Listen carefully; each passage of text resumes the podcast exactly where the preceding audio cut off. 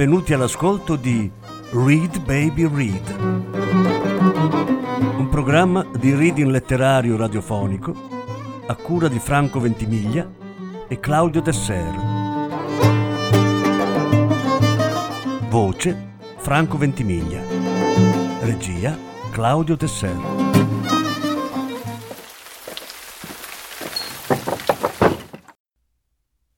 Valeria Parrella, quel tipo di donna. Sesta parte.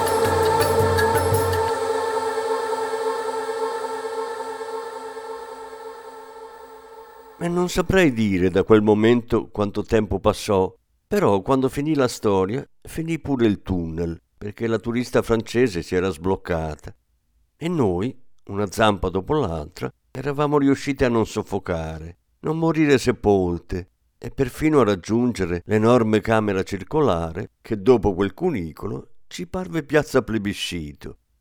Quando tornammo su, Dolores ci aveva comprato 4 piccoli dervisci di madreperla, premonizione della tappa successiva.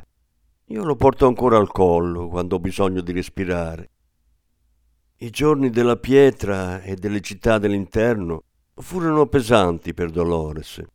Una seconda volta decise di fermarsi, mentre noi ci incamminammo lungo i luoghi che furono il set della Medea di Pasolini, a piedi, sulla pietra bianchissima, per un percorso in cui non incontrammo nessuno, fino poi a sfociare in un bel borgo che aveva come quinta una parete tutta traforata di finestre, alta 30 metri, come se dietro di lì fosse crollato il resto del palazzo.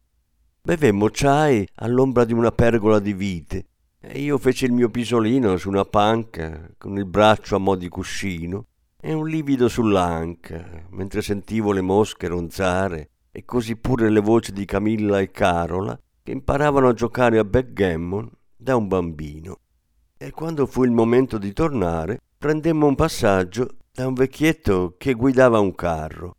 Così abbiamo queste foto della testa del cavallo e della testa del vecchietto, è tutto bianco e sole attorno, che solo a guardarle sento il silenzio profondo e lo scalpicio degli zoccoli e sento la voce di Maria Callas. Dolores era rimasta tutto il giorno a fare gonchiò, e pregare sempre è una buona pratica durante il Ramadan e durante il lutto e durante qualsiasi cosa si voglia far emergere per sistemarla. Poi il giorno dopo era pronta a ripartire con noi e ce ne andammo a visitare i ritiri cavi degli anacoreti. Salimmo scalette di pietra per raggiungere chiese rupestri e la corrente di un fiume, senza sandali, camminando piano sul greto per rinfrescarci. Quella sera facemmo acquisti in un negozio polveroso e profondo, completamente rivestito di tappeti, specchi e tappeti. Trovammo degli abiti da cerimonia che per poche lire turche e molti euro a una sarta qui a volte usiamo per andare a teatro.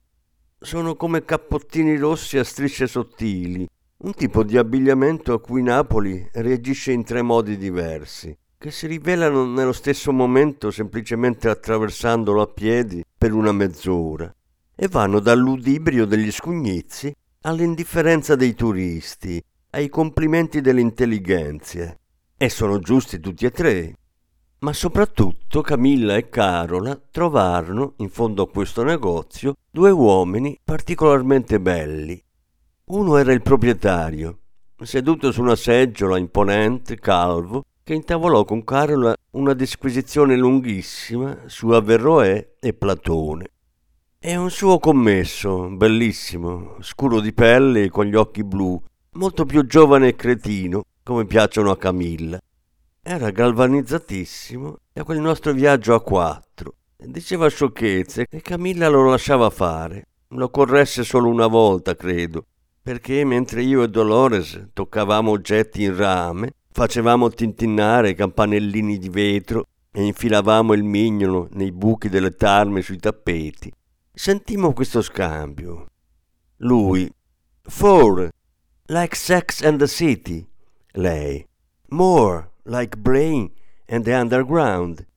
Ma poi, chiarite le posizioni, lui offrì a Camilla del chai, poi le offrì di andare a bere qualcosa di alcolico e poi le offrì una passeggiata con la luna piena nel deserto. E come si può dire di no al deserto? Così quella sera, per la prima volta, ci trovammo in stanza in 3. Poi la mattina dopo Camilla, accolta da un breve applauso a colazione, ci racconterà che nel deserto ci sono arrivati, sì, e le stelle erano bellissime, ma il tipo non aveva i profilattici e così non se n'era fatto niente. Cioè qualcosa, ma non abbastanza. Pazienza. Ma quello che davvero era successo la sera prima mentre Camilla andava con il tipo e Dolores si provava agli acquisti davanti allo specchio e Carola continuava a dire: io quella parte lì del Fedone non me la ricordavo proprio. Fu che a me squillò il cellulare ed era un numero italiano che non avevo registrato, però risposi ed era Massimo.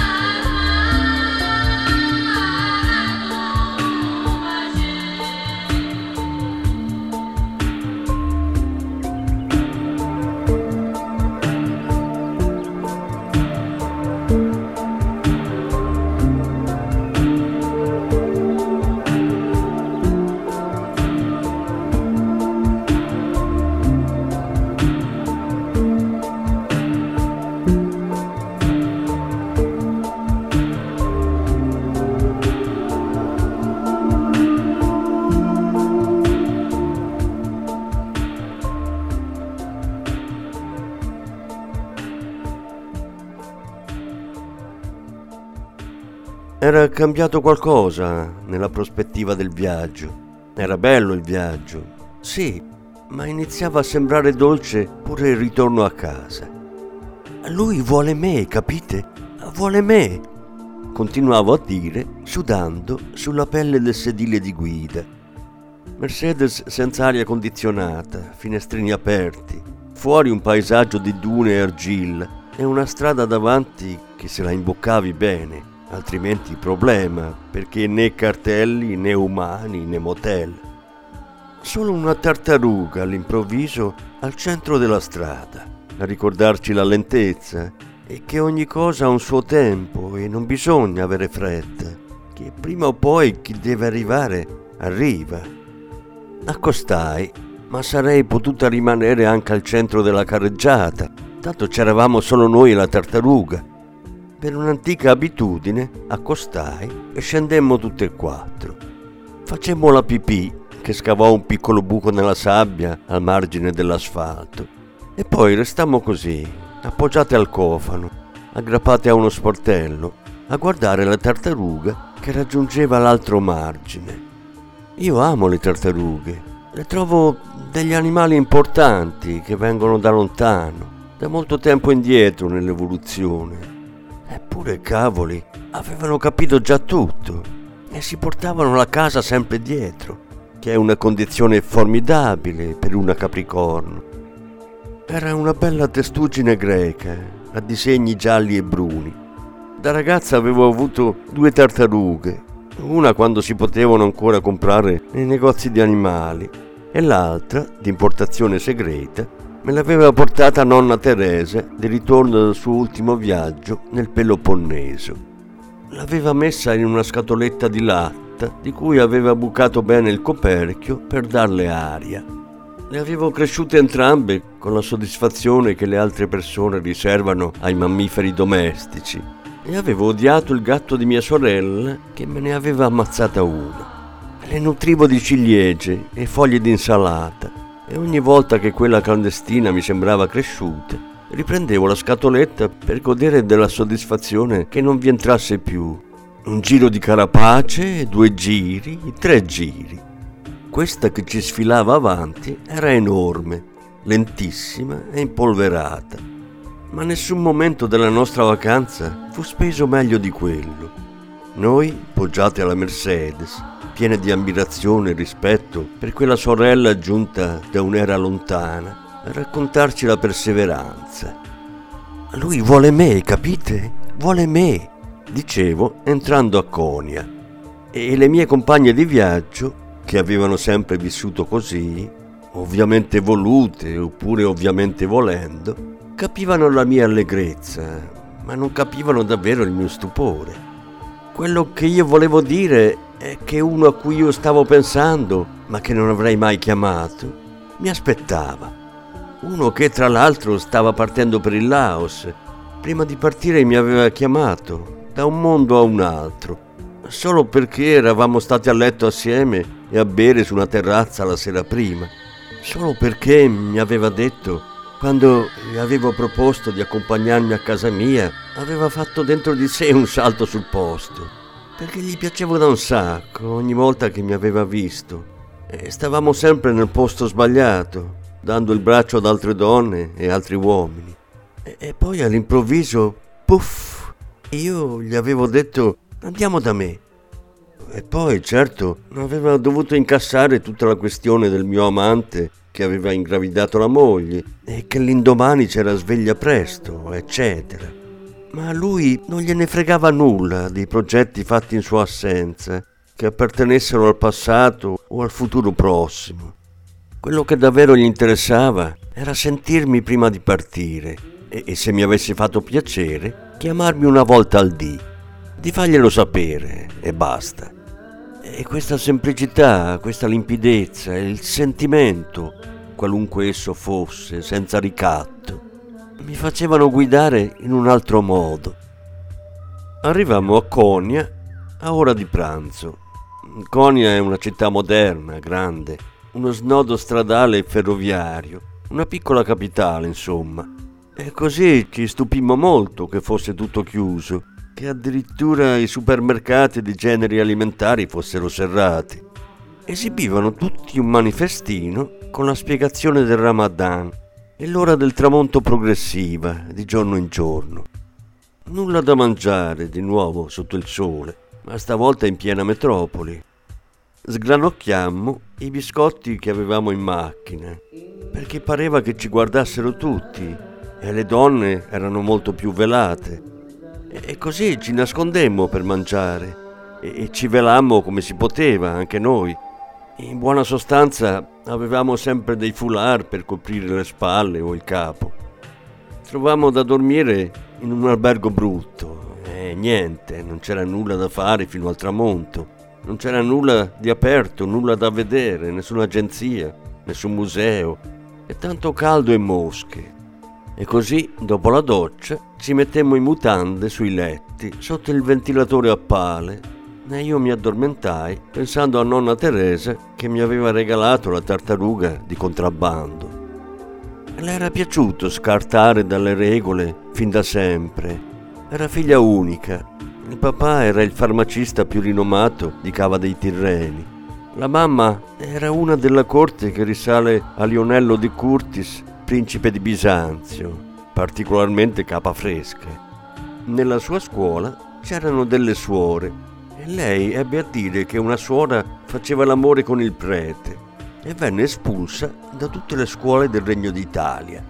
In seguito a questo episodio rimase a casa ed ebbe l'istitutrice privata, perché, nonostante le fosse capitato di nascere nei primi anni del Novecento, pretendeva che la sessualità fosse qualcosa di cui si poteva parlare. Quando mia madre a 18 anni stava per fare il primo esame all'università e aveva paura, lei bussò alla porta, le diede un pacchetto di sigarette e le disse «Portati queste che ti faranno bene».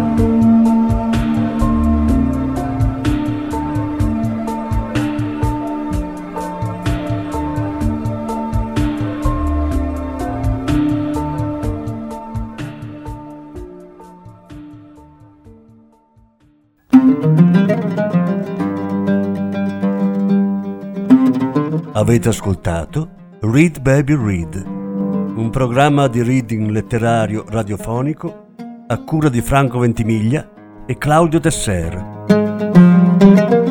Grazie per l'ascolto, alla prossima settimana. La successiva parte sarà trasmessa la prossima settimana.